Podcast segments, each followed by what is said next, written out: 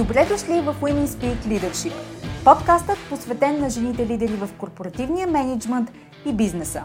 Аз съм Анета Сабова, основател на медийно-консултантска компания Impact Solutions. Аз съм екзекютив коуч и работя с мои клиенти, делови жени в средния и ръководен мениджмънт в компаниите и организациите. Лектор съм на авторитетни сцени като TED Women и автор на книгата «Жената, която създадох – личният път на женското лидерство». Подкастът е мястото, където ще ви срещна с едни от най-забележителните, авторитетни и утвърдили се в бизнеса жени – мениджъри, собственици и ръководители, лидери, които играят във висша лига всеки ден. Смислени разговори по актуални теми, поднесени през призмата на личната история и уроците по пътя, споделени с менторска откровеност за вас. Слушайте нашите мастер-класове тук в подкаста и станете част от вътрешния кръг от елитни жени, професионалисти и лидери на нашето утре. Женската сила в бизнеса е в лидерството, така че да започваме!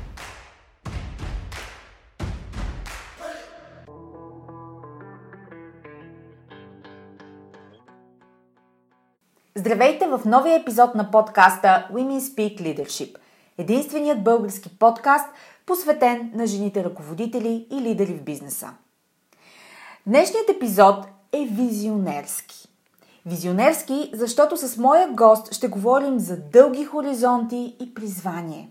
За силата да променяш средата за поколения напред. За критичната оценка и способността да анализираш под повърхността и под отвъд патоса на ежедневния мейнстрим диалог. Визионерски е и защото ще си говорим за дигиталното лидерство и какви са уменията на бъдещето. Знаете ли, при срещите ми с жени лидери, независимо дали са управители в компании или собственици, много често изниква въпросът за образованието. За това те да участват в процеса по промяна на средата, в която ще се създават идните поколения. Да я развиват, надграждат, осъвременяват с практически умения и опит на терен. Ако слушате подкаста редовно, ще чуете и немалко от моите гости, които се вълнуват от темите, свързани с образованието на децата и младите хора. Те просто искат да оставят следа, създавайки по-добра и конкурентна среда. Аз като екзекютив коуч, който работи предимно с жени на ръководни позиции в компаниите, мога да кажа, че образованието, създаването на устойчива екосистема, намирането на решения за глобални проблеми, касаещи климата и заобикалящата ни среда, често са именно въпроси, които вълнуват жените. Това е така, защото това са въпроси, които са тясно свързани с продължението на човечеството, което пък е част от природата на нас жените. Затова създаването и отглеждането на екипи, развитието на вътрешни академии в организациите, инвестирането в развитие и растеж са много характерна тема за жените и имат дългосрочен отзвук. Мой гост е професор доктор Миглена Темелкова, ректор на Висшето училище по телекомуникации и пощи. Тя е първата жена ректор на организацията и той е избрана почти с пълно единодушие. Нека да ви кажа малко повече за Миглена. Миглена е завършила финанси в Икономическия университет във Варна и право в Великотърновския Свети Свети Кирил и Методи. Специализирала е международно търговско право и международен бизнес в Академията в Свищов и лидерство в Университета Джорджтаун във Вашингтон. От две хиляди и седемнадесета година е професор с професионално направление администрация и управление. Тя е единственият в България сертифициран обучител по методиката за изграждане на лидери Синеркуб и ГРИД. Професор Темелкова е доцент на Висшата атестационна комисия от две хиляди и десета година по научната специалност Организация и управление на производството. Била е научен секретар на факултет Международна икономика и администрация и ръководител на Центъра за учебно-тренировъчни форми във Варненския свободен университет Черноризец Храбър. Понеже тя гори в работата си, което ще чуете в разговора ни след малко, Миглена е автор на над шейсет публикации на няколко езика в областта на контролинга, бизнес-лидерството и лидерството. Също така, Меги е човек, разговорът с който обогатява и е мехлем за душата. Ще го усетите в мелодичния ѝ глас и деликатността, с която адресира моята провокация, защото да, цялото интервю за нея беше изваждане извън обувките, в което тя беше себе си. Професорът с човешко лице. За мен е много важно, както съм споделяла нерядко и в други епизоди, гостите за себе си също да имат добавена стойност от своето участие в подкаста. Вярвам, че този епизод и го даде. Въобще, жена е лидер, с която можем да направим поредица мастер-класове. Да започнем с първия. Приятно слушане!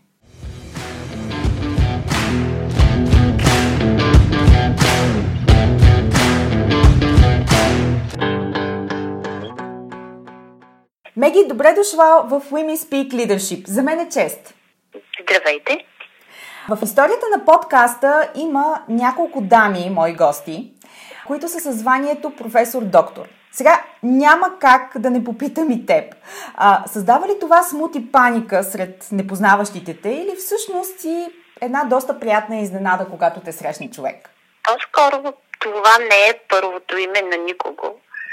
И всички мои приятели, познати, а и хората, с които тепърва се запознавам, предпочитам и имам чувството, че ме възприемат такава каквато съм, без а, а, съответната длъжност. А, сега знаете, че това са академични длъжности, без а, съответната длъжност.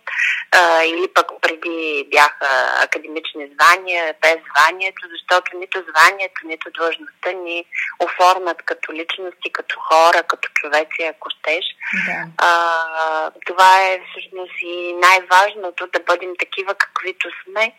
Затова по-скоро понякога се случва да бъдат изненадани хората, особено когато се запознаваме тепърва с някой, но след това много бързо избледнява така впечатлението, изненадата, каква е всъщност професията ми. Добре, а какво стои зад годините на трупан опит? Например, какво научи за себе си, полагайки този задълбочен анализ и фокус в работата си, особено разработвайки десет, десетките публикации, които имаш? В годините един научен работник се учи на постоянство, на труд, на упоритост, защото когато дириш някакъв отговор на научен проблем, това изисква от тебе изключително себеотдаване и изключително съсредоточаване върху проблема. Много често, когато се занимавам с моята научна работа, когато пиша статия за някое издание или публикация за някое списание, аз буквално изключвам за околния свят. Често синът ми, който сега е на двадесет и една, но докато беше малък, идваше и ме питаше нещо и аз или изобщо не чувам, че той пита нещо или ми казва нещо, или отговарям машинално, след което изобщо не помня, че това се е случило. Тази работа всъщност ме научи на изключително самоуглъбяване. И това се пренесе някакси неусетно, тази аналитичност, характерна за научната работа, се пренесе някакси неусетно и в ежедневието ми. И днес а, не взимам, понякога се налага, разбира се, но ако имам опция, не взимам решения бързо, а, мигновенно, спонтанно, емоционално, а взимам решения след а, така един обстоен, задълбочен анализ, след претегляне на аргументите за и против на мерките и със съответните мерки на теглилката. Така че на това ме научи, на една аналитичност по-скоро. Слушам те и не мога да повярвам, че най-накрая мога да срещна човек в България, който е представител на, не зная дали то дори не е движение, по-скоро на тази нормалност, коя, за която говори, има един американец, професор Калвин Нюпорт, който е а, млад учен в областта на компютърните технологии. И цялата му концепция, на която той учи нас днес, разконцентрираните, разфокусираните хора, хората, които са с постоянно телефона в ръката си, е възможността именно да а, влизаме в състояние на дълбока работа, на дълбока концентрация, в която, коя, за която говориш ти всъщност, в която всъщност се случва истински смислената работа, която в последствие има полза, принос или там, за където е предназначена, дава тази възвръщаемост. Така че ти си българския Калвин Нюпорт. Благодаря ти много за това сравнение. Това ли съм? Аз смятам, че новото поколение учени, макар че аз не съм от новото поколение учени, аз мога да кажа, че съм по средата. Нито съм от много старото, нито съм от най-новото. Но смятам, че моето поколение и след мен поколенията учени са изключително нормални човеци. Те не парадират и не държат на а, академичните длъжности, на титлите, а по-скоро а, бих казала, че даже са новатори в а, науката и нормални в човешките отношения. Разбира се, както знаем българската поговорка, че всяко стадо има мърша, а не, не всички, но смятам, че повечето са такива, защото просто сме израснали в едни различни времена от най-старото поколение учени. Ние израснахме в а, времето на преход, хванахме времето на социализма, новото време, следващите след нас вече растат в съвсем новото време, те са със съвсем други нагласи, друго възпитание, друга култура. Затова смятам, че по-младите хора, дори от нас, са по-прагматично ориентирани, по-земни и се стремят повече към природосъобразен начин на живот и към тази нормалност, за която и ти спомена. Да, мисля, че всички ще трябва да се стремим към нея от тук насетне. А, защо... Дори някакси се получава такъв оксиморон, че а, стремим се към нещо, което преди беше даденост, но такова е времето, в което живеем. Ние започнахме частично да говорим с теб а, за типа лидери, типа хора в а, научните среди. Какви според теб са а, точно личните умения, които са необходими на лидерите в образователните среди, за да бъдат, да, от една страна валидирани и оценени, но също така и да оставят следа след себе си? Зависи за кои лидери точно говорим. Ако говорим за преподавателя, лидер в учебния процес, качествата са едни. Ако говорим за ръководителя, който е формален лидер на академична институция, какъвто е и моя случай, разбира се, аз съм минала и продължавам да влизам в това, съм минала през всички стъпалца на академичната иерархия, отдолу догоре, качествата са различни.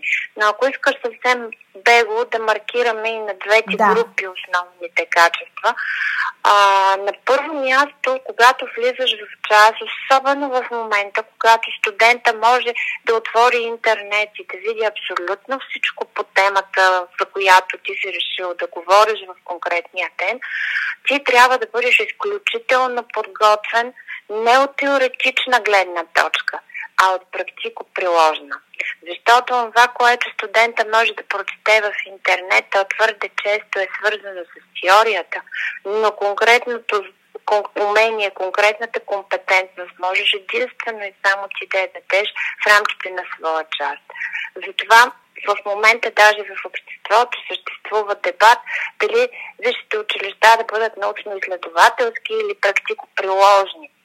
Аз мятам, че теорията можем да я научим в библиотеките, ако имаме достатъчно воля. Теорията можем да я научим от интернет вече, стига, разбира се, публикациите да са верни, защото не е всичко в интернет отговаря на самата да. истина. Но практическите знания, умения и компетенции се учат единствено само от много добре подготвени специалисти. И голямото предизвикателство, голямото качество, което трябва да има преподавателя в днешно време, а и в бъдеще, е да умее да интригува. Една от типичните за лидера черти е да умее да грабва аудиторията си. Същото качество трябва да притежава и преподавателя, когато влезе в час. Той трябва да превърне скучния образователен процес в изключително заинтригуващ, в изключително интересен. Студентите да не заспиват, да им бъде интересно, да бъдат провокирани през всичките минутки на този час, за да може този, този час да има принадена стойност към тяхното а, надграждане като специалисти. А когато говорим за лидер формален на една академична институция или образователна институция, той трябва да бъде изключително гъвкав, защото в момента външната среда е изключително динамична. той трябва да може да бъде, да проявява креативност, трябва да бъде иновативен и най-важното качество за лидерите, това е визионерството. Няма значение дали е образователна институцията или е бизнес организация, лидера трябва да умее да погледне отвъд хоризонта. Няколко не, а може би десетина години напред във времето. Да види това, което другите не виждат, да прогледне в необозримото, за да може да изведе организацията си а, първо като, като оцеляване и второ да може да изведе до а, позициите и мястото, което той е планирал във времето. Ти от а, своята позиция и своето естество на работата, а, всъщност в предварителния разговор сподели а, нещо, което регистрираш на този етап, което в бъдеще би могло да се превърне в сериозен проблем а, за нашето образование. И всъщност ти сподели, че вече преминаваме неусетно към образование на две скорости. Тоест, проглеждайки в непрогледното или в тенденция, която се а, завърта към момента, за да се разрасне в бъдеще, сподели какво точно имаш предвид, защо това е проблем и какво може да се направи преди да е станал голям проблем? Проблемът а, идва от това, че навсякъде в, а, по света а, има няколко типа висши училища, безспорно така наречените изследователски или научно-изследователски висши училища и безспорно такива, които дават повече практико-приложни компетенции и умения на своите студенти, не разбира се без а, теория. Т.е. там е съчетано балансирано, теор... балансирана е теорията с съответната практика. Разбира се, ние българите обичаме да копираме, без да се съобразяваме с традициите в нашата образователна система. И тук ще отворя една скоба. А, от времето на социализма до днес няма нито едно ново висше училище, с изключение на частните висши училища. Тоест, районирането, което е направено във времето на социализма по отношение на висшите училища, не е променено. Тоест, бройката им е константна, за държавните висши училища говоря, бройката им е константна от времето на социализма до наши дни. През изминалите обаче години на така наречен преход, режима за получаване на акредитация за различни специалности беше доста либерален, което отвори възможност висшите училища да акредитират специалности, ще използвам така една не особено лицеприятно словосъчетание, от Бах до Офенбах, т.е. от А до Я. Но това а, доведе до загуба на спецификата на съответното висше училище и до а, дисбаланс между потребностите на региона от кадри и кадрите, които съответното висше училище произвежда. Това наложи, разбира се, намесата на държавата и стратегията, която е генерирана за развитие на висшето образование в периода до тридесета година, дефинира три вида висши училища, научно-изследователски, практически и чисто образователни. Това, което доведе до страховете на гилдията, че така се отваря развитие на образователната система и по-специално на висшето образование на две скорости, е формирането, може би слушателите знаят, а и ти може би си чела, че съвсем наскоро беше формирана групата на научно-изследователските висши училища, които ще получат по плана за възстановяване и развитие доста баснословен финансов размер, баснословен за системата. Това ще доведе на системата на висшето образование. Това ще доведе до огромен дисбаланс в тази система, защото в едни висши училища ще се излее огромен финансов ресурс, а в други ще продължат да чакат на бюджетната субсидия, която и без друго не стига. Още повече, че има вече в системата на българското висше образование училища, които, висши училища, които са в режим на оздравяване. Тоест, те са пред фалит. Това ще задълбочи пропор... диспропорциите, като разбира се, тези средства се изливат, а, в, защото в групата на, на научно-изследователските висши училища попаднаха мегавузове, вузове мастодонти, такива, които дават наистина а, специалности от А до Я. А, а малките а, висши училища, каквото, например, е и нашето, което изгражда кадри точно за специфични сектори от икономиката, нито повече, нито по-малко, за телекомуникациите и за пощите. Нямаме раздути акредитации, нямаме раздути специалности. А, други подобни училища също има в България, които са строго специфични, които изграждат много силни практически умения и компетенции в своите възпитаници, като примерно Минногеологския университет, химико-технологичния, транспортното училище. Това са училища с над сто годишна история и с изключителни традиции, не само в теоретичната подготовка на своите студенти, но пак казвам и в практическата подготовка. Защото няма как да пуснеш един специалист а, да управлява телекомуникационния сектор или да оперира в областта на телекомуникациите или пък ако щете а, на държавните железници или пък а, ако щете в мините, ако той няма практическата подготовка.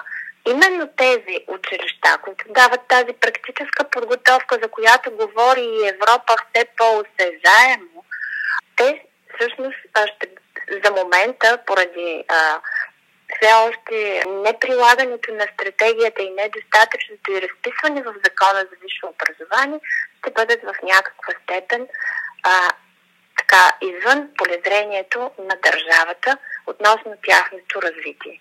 Защото, както казах вече, дефинирана е групата на научно-изследователските висши училища, но не, не са дефинирани какво представляват, какви качества трябва да имат така наречените образователни, така наречените практически ориентирани висши училища, които стратегията визира. Затова казвам, че българското висше образование влиза в етапа на развитието си на две скорости. Подлежи ли това на, как да кажа, на регулиране, на управление този процес, на корекция дори, ако щеш? А, след като, ето, нали, ти като човек в средите, факт, наблюдаваш случването и развитието на процеса, може да предвидиш как ще се развие в бъдеще. Могат ли да се вземат някакви мерки сега, когато сме още в началото? Научното на развитие е свързано с инженерните науки, но сами управленец. И знам от практиката си, че колкото и безнадежна да е една ситуация, то винаги има някакъв полезен ход, с който най-малкото можеш да я облегчиш. Да. А, разбира се, че подлежи, особено когато си в началото на един процес и когато си още а, не си предприял конкретните стъпки, разбира се, че всичко може да подлежи на промяна, на ревизия, на анализ, ако щете, за да се предприемат конкретни действия.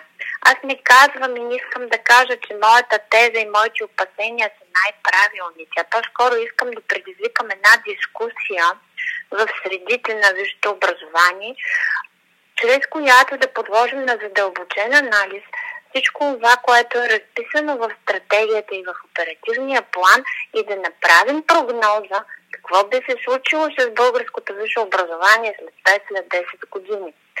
И тук конкретно отговарям на въпросите. Мисля, че ти казах, че неспасяема ситуация едва ли има, когато не си започнал или си още в началото на пътя си, но тук зависи от политическата воля. От волята на онези, които управляват системата.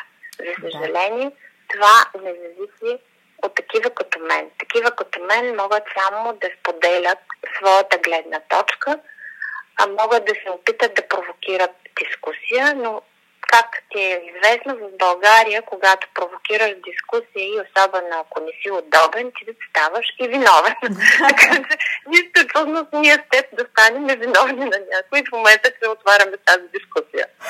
Така, ние отваряме тази дискусия, отваряме в едно предизборно време, когато записваме а, този подкаст, а, в среда, в която очевидно не е ползотворна за реално случване на промени. Можем да си пожелаем, Меги, след а, края на тази година а, разговорът ни с теб всъщност а, да намери своето с правилния канал, по който нещата да се случат. Мисля, че това е добре за всички. И за студентите, и за преподавателите, и за възможностите на висшите училища наистина таргетирано да произвеждат нужните кадри, защото мисля, че за всички е ясно. Мисля, че нямам гост в подкаста, който да дойде и да не признае фактът, че хора няма. То, нали, това е мантра, която буквално всеки един а, малко или много а, мултиплицира в ежедневието си. А, аз самата като екзекютив коуч ежедневно водя тези разговори. Хора нямам, напускат ми хора. А, и мисля, че това е един предизвестен проблем, който тръгна преди много години, е, много-много, поне преди десет-петнайсет години а, се а, тръгна да се развива и ето не бяха взети мерки. А, ти си в тези среди, права ли съм или са субективни моите наблюдения? Не, не са субективни, напротив, обективен ти е погледа, защото когато а, държавната политика върви в една посока, а тя определено предизвиква определени последици. Така и в случая. Така че изключително важно е какво ще бъде времето след така наречените избори. А, дали ще има редовно народно събрание, редовно избран, избрано правителство, защото трябва да кажа, че някои от промените, примерно в Закона за висше образование, които бяха генерирани по предложение на много десетки висши училища и които разбира се с волята на Министерството на образованието, тук трябва да се отчете а, волята на тази държавна институция, а, бяха подготвени като промени в Закона за висшето образование, стоят и отлежават, тъй като няма да. редовен парламент, който може да приеме тези промени. Те са изключително важни и касаят, например, двойните дипломи. За първи път в България а, ще има дипломи, а даже не двойни, тройни, петорни могат да бъдат дипломи, издадени от няколко висши училища, защото ние издвояваме, строяваме ресурсите си. Бъдещето е на интердисциплинарната подготовка и на интердисциплинарните професии. Това, е, това са професиите на бъдещето. Така че няколко висши училища вече могат да правят обща специалност. Правим го и ние, примерно с медицинските университети в България. Правим инженери, които обслужват медицинска техника и апаратура, но де-факто, за да стартира това обучение, за да можем да започнем да изграждаме тези инженери, защото пък пазара изключително много търси такива специалисти. Да. Ние трябва да стартираме това обучение. А стартирането на обучението изисква преди това да има законодателна регламентация на този процес. И чакаме Народното събрание да приеме съответните промени в Закона за висше образование, които да ни дадат правото, да ни разпишат опциите, по които можем да изграждаме тези инженери.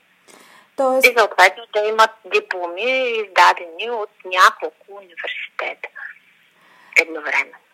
Тоест, поглеждайки проблема, както се казва, бектрекинг, назад първата стъпка е най-накрая да имаме правителство. Да започнем оттам, за да могат нещата да се движат. Ти каза интердисциплинарност. Искам да те попитам м- нещо, което смятам, че е въпрос, който всички си задаваме и за който трябва да сме с отворено съзнание. Кои са уменията на бъдещето, защото всички сме фокусирани върху бъдещето, обаче заедно с това, кои са уменията, които остават непреходни? Защото ясно е, всички се развиваме, трябва да се адаптираме към новите реалности, към средата, към промените в нея, но същевременно сме и хора а, от стотици хиляди години и затова а, кои са онези неща, които е редно да съхраним като такива у нас? Това, което трябва да съхраним на първо място, винаги така казвам, особено в тези времена, в които машините, компютрите, дигитализацията, изкуствения интелект взимат все по-съществено място в нашия живот са ценностите. Непреходните човешки ценности трябва да бъдат съхранени в човешката същност, за да може човека да ни я загуби във времето, което има да върви напред, а то ще бъде все по- а, дигитализирано, все по-машинизирано, все по-автоматизирано, ако щеш. А, така че непреходното следва да бъдат ценностите. а, които трябва да пренесем от а, време във време, от а, преход в преход. А, кои са уменията на бъдещето, а, поне някъде четох или слушах, не помня, а, ка, беше казано, че сегашните първокласници не знаят какви професии биха имали, когато завършат. Да. Не можем да предскажем как ще се развие а, революцията четири нула, индустрията четири нула, ако щеш и пет нула вече, а, и какви професии ще бъдат нужни на тези индустрии. Но можем да кажем едно със сигурност, че тези индустрии изискват не само тясна а, профилирана подготовка, изискват знания от много области. Защото професиите на бъдещето ще бъдат интердисциплинарни, ще изискват интердисциплинарна подготовка. И веднага давам пример, защо ние тръгнахме да правим тези инженери съвместно с медицинските университети, а ни казахме, ние сме си самодостатъчни. Имаме много силна катедра по информационни технологии и ние сме си самодостатъчни.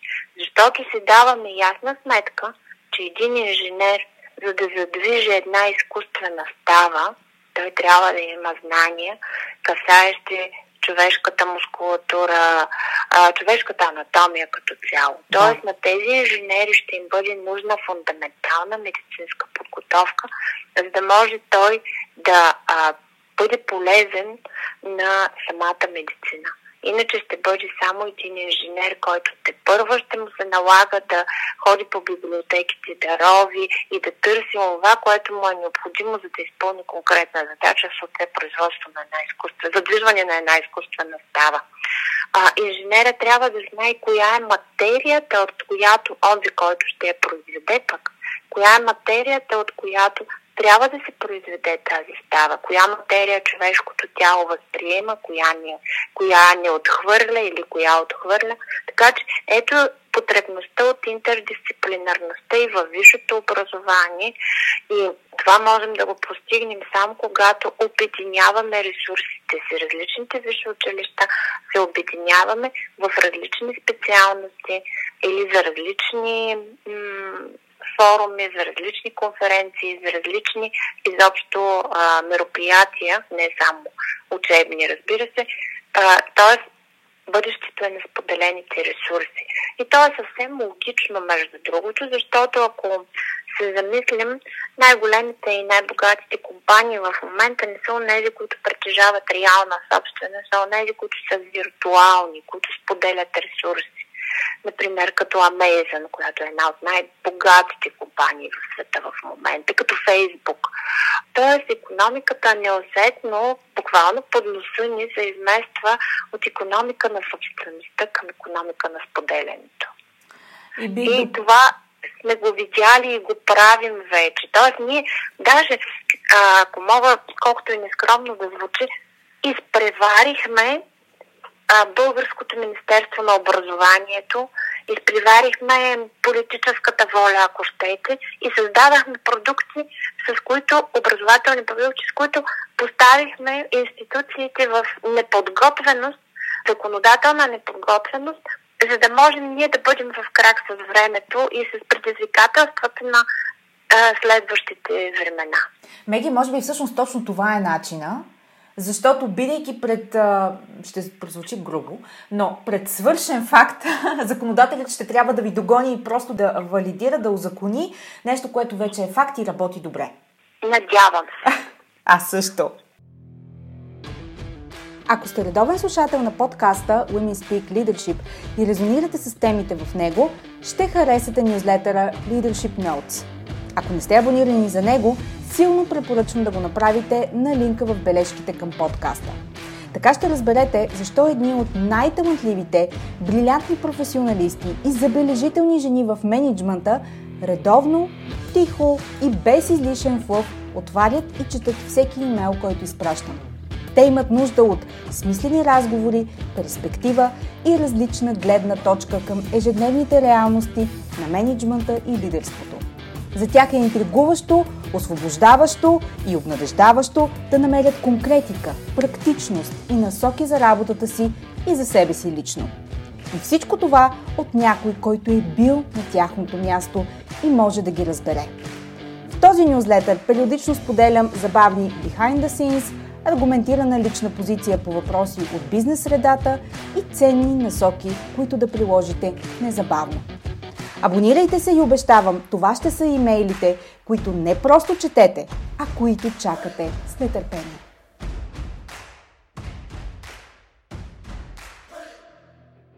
Какво определи твоя път? Как се превърна ти в тази, която си днес? Сега няма да те питам, искаш ли да станеш професор-доктор като дете, например.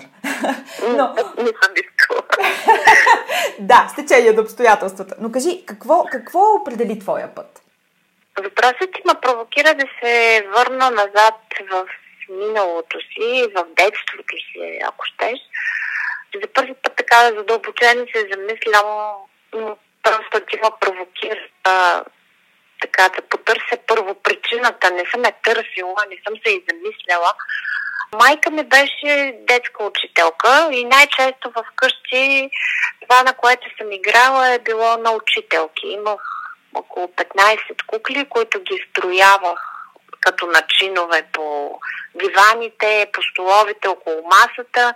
И аз преподавах различни уроци. Всъщност, ако трябва да бъда честна, така си учих и уроците за училище.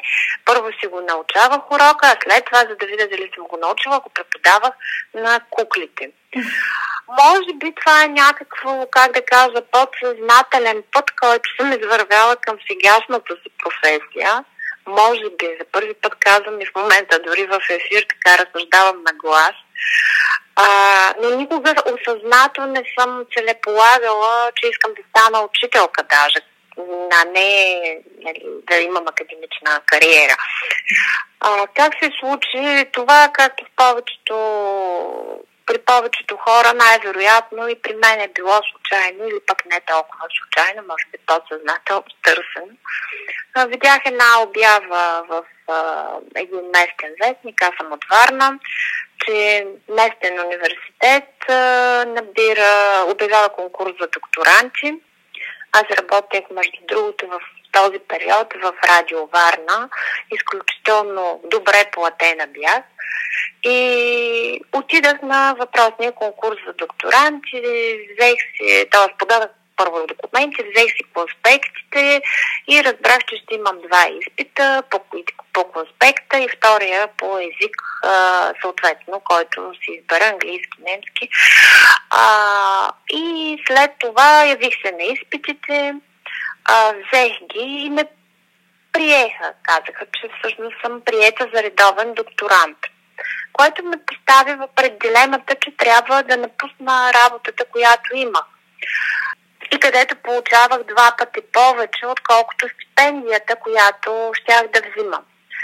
Като млада жена на двайсет и три години, с а, буквално дете на шест месеца и като младо семейство, бяхме изправени пред а, така дилемата, кое да избера аз, защото това би се отразило и на семейния бюджет във всички случаи. А, но в крайна сметка, благодарение на съпруга ми, той ме подкрепи и казва, че в крайна сметка се извиня конкурс. Ако не трябва да стане, ти нямаше да издържиш тези изпити. Така че явно това е твоят път. Парите се печелят и се губят, това не е най-важното в живота. Да, ще ни бъде трудно, но тръгни по този път. Нищо не се случва случайно. И така и стана. Просто избрах това, което съдбата така ме провокира да, да потърся, да, да получа и тръгнах по този път. Да, трудно беше, защото казвам го и сега за всички онези млади хора, които искат да се занимават с наука, които искат да, да ровят и да чоплят някакъв научен проблем. А, трудно е, изключително, особено когато имаш семейство. Парите за наука в България винаги не са достатъчни, още повече за младите учени, така че а, това е един а, много тежък път, но а, в него така оцеляват, преминават го само най-упоритите и само нези, които наистина са свързани с науката, които обичат науката и, разбира се, кои, на които науката няма как за това постоянство да не им се отблагодари. Да, развива като че ли качества, дълбоки, истински, служещи завинаги а, в един човек а, качества, такива процеси и такива решения, които а, взимаме, защото най-малкото, за да защитиш пред себе си това решение, ти си била готова да вложиш усилията, убедеността, отдадеността, готовността да работиш а, усилено. А, и както казваш, да дойде момента, в който да береш плодовете. Искам така малко да те провокирам, повдигайки завесата над а, това, коя си ти. Каза, че съм те размислила с а, въпроса какво, нали, как стигна до, до тук, където си. Можеш ли да оцениш за себе си кои са а, онези страни от теб, а, онези неща, в които си изключително добра? Просто най-добрата. И знаеш, че си изключително добра в тях. И след това да знаеш, че ще те провокирам да си споделиш кои са нещата, в които си безпардонно слаба и лоша. Той целият разговор е една провокация. Аз никога Признавам. не съм имала подобен разговор, подобно интервю, така че определено от самото начало съм в провокация. Аз като човек, който е много самокритичен, винаги се въздържам да кажа в кое съм добра и като че ли за себе си не съм правила този анализ и не за втори път, сигурно и за трети път ще се получи, ма провокираш така към такъв размисъл, към такъв себеанализ. В какво съм добра? Добра съм в това, може би, че умея да виждам в почти всяка ситуация няколко хода напред. В това може би съм добра. Но казвам може би, защото не съм така мислила по тая тема, защото това ми звучи малко и като самохвалство и лично аз винаги съм се въздържала да търся а, най-добрите си черти и да, така, да се хваля с тях. Затова казвам може би в това съм добра. А ако трябва да в кое съм най-лоша или лоша и кое не ми се получава достатъчно добре, мога да кажа, че във времето като че ли ощетих най-много семейството си, защото научната кариера изисква много постоянство, много така вглъбяване. Дори да си вкъщи, ти не си вкъщи. А, аз имах щастието да защото научната кариера дава възможност да работиш и от вкъщи. И като докторантка съм имала тази възможност да изгледам детето си в общи линии, като съм вкъщи, работейки, разбира се, над дисертацията си. Но той и, и днес да го попитате, казва, ще ви отговори, нали, майка ми беше вкъщи, но не беше вкъщи. Защото когато отида и я бутна и я питам нещо, тя ми казва, аха, да, да, няма я, майка ми я нямаше, въпреки че беше вкъщи. Може би най-много ощетих сина си и разбира се съпруга си, който трябваше през цялото време да ми помага в домакинските неща, да ме подкрепя, прави го изроден днешен и съм изключително щастлива жена, че срещнах а, такова разбиране и такъв човек, който а, когато съм в размисъл да ми дава силата и увереността, че постъпвам правилно, когато вижда, че бъркам, да ми каже, че бъркам, а, когато вижда, че закъснявам, защото сега работата ми изисква изключително много часове да прекарвам на работното си място, когато вижда, че закъснявам, да приготвя вечеря и да кажа жена, аз готвих. Така че може би най-много, може би да, не, не особено добра майка и съпруга. Така като те слушам, всъщност ти си един успял човек. Ами, не знам. Това само околните могат да го кажат. Подарявам ти от а, нашата среща днес, която очевидно ти идва доста провокативно, а, но срещи случайни няма, така че подарявам ти точно това а, време и тази, този себеанализ, на който те подложих, да си вземеш тази твоя лична оценка, защото в забързаното ежедневие не винаги съумяваме. А, така че понякога идва малко насилствено отвън. И а, подлагам си за последния провокативен въпрос, който ще ти задам днес. Нетърпелива съм вече. А, когато а, се намираш в... А, ето, ти сама разказа за трудни моменти, изискващи моменти, моменти, в които е трябвало да напаснеш себе си и семейството си към динамично ежедневие. Когато цялата планета минава през трансформация, както в момента, когато ти самата си нагребена на вълната и се опитваш да случваш промени, които не винаги се посрещат а, с широки обятия срещу теб, а, или когато се намираш в личен период на трансформация, какво всъщност ти помага, за да минеш през такъв период?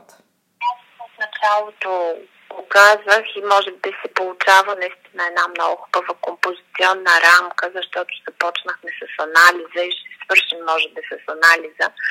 Помагаме изключително задълбочения анализ. Защото каквато и крачка или стъпчица да предприема, аз ако имам времето, ако обстоятелствата не са екстремни, трябва да решиш, защото някога има и такива ситуации, да вземеш ситуационно решение. Ако не ми се налага да бъде толкова бързо взето решението, аз подлагам на много обстоен анализ абсолютно всичко и така предприемам съответната стъпчица, крачка или поемам пътя, който съм решила, че трябва да поема. Затова мисля, че ми помага това, че в годините изградих една много силна аналитична способност. Да, кръгът се затваря. Какъв съвет би дала като неформален ментор на жените, които в по-голямата си част слушатели са ръководители, управители, жени с мениджърски опит? Какъв съвет би им дала ти? Щом са стигнали вече на управленска позиция, това означава, че са упорити. Това означава, че имат определени качества, за да вземат тази позиция, до която са достигнали. Съвета, който давам на всички, без значение дали са на позиция или не, или са студенти на банката в някоя аудитория, а и на сина си, а и на себе си много често го припомням, да не се разболяваме от болестта на непоправимата, необозданата амбиция, от болестта на свръхамбицията. Свръхамбицията е вредна. Амбицията е полезно качество, но свръхамбицията е вредна и води до израждане на човешката личност. Смятам, че всички сме срещали свръхамбициозни хора. То това е съвета ми. Тези позиции, на които сме, не бива да ни правят свръхамбициозни, защото това е болест. Меги, това беше един изключително плътен, дълбок и много така обогатяващ разговор. Аз така го почувствах. Благодаря ти, че беше мой гост и че се съгласи да дойдеш в Women Speak Leadership. И аз много благодаря. Наистина за първи път по този начин давам интервю. То беше изключително човешко, изключително дълбоко и провокативно, разбира се. Така че аз ти благодаря за подаръка, който ми направи, но наистина е безценен, защото в така, въртейки педалите на ежедневието, а, не ми беше останало време в последните, даже ако щеш години, да се вгледам навътре толкова дълбоко в себе си, да чак да се върна и до детството и да потърся някои причини за сегашното си положение, така че много ти благодаря. Продължава и по този начин да провокираш събеседниците си, защото определено ти се отдава и да се получават много полезни, поне за събеседниците ти разговори. Не знам дано да сме били полезни и на слушателите. Убедена съм. Благодаря ти, до скоро. Всичко добро. Благодаря ви, че слушахте този епизод. Подкастът Women Speak Leadership е единственият български бизнес подкаст, място за професионални разговори с едни от най-значимите и утвърдили се жени в корпоративния мениджмънт на компаниите и организациите, които споделят с менторска откровеност своя път, уроци и изпитани модели за растеж и лидерство.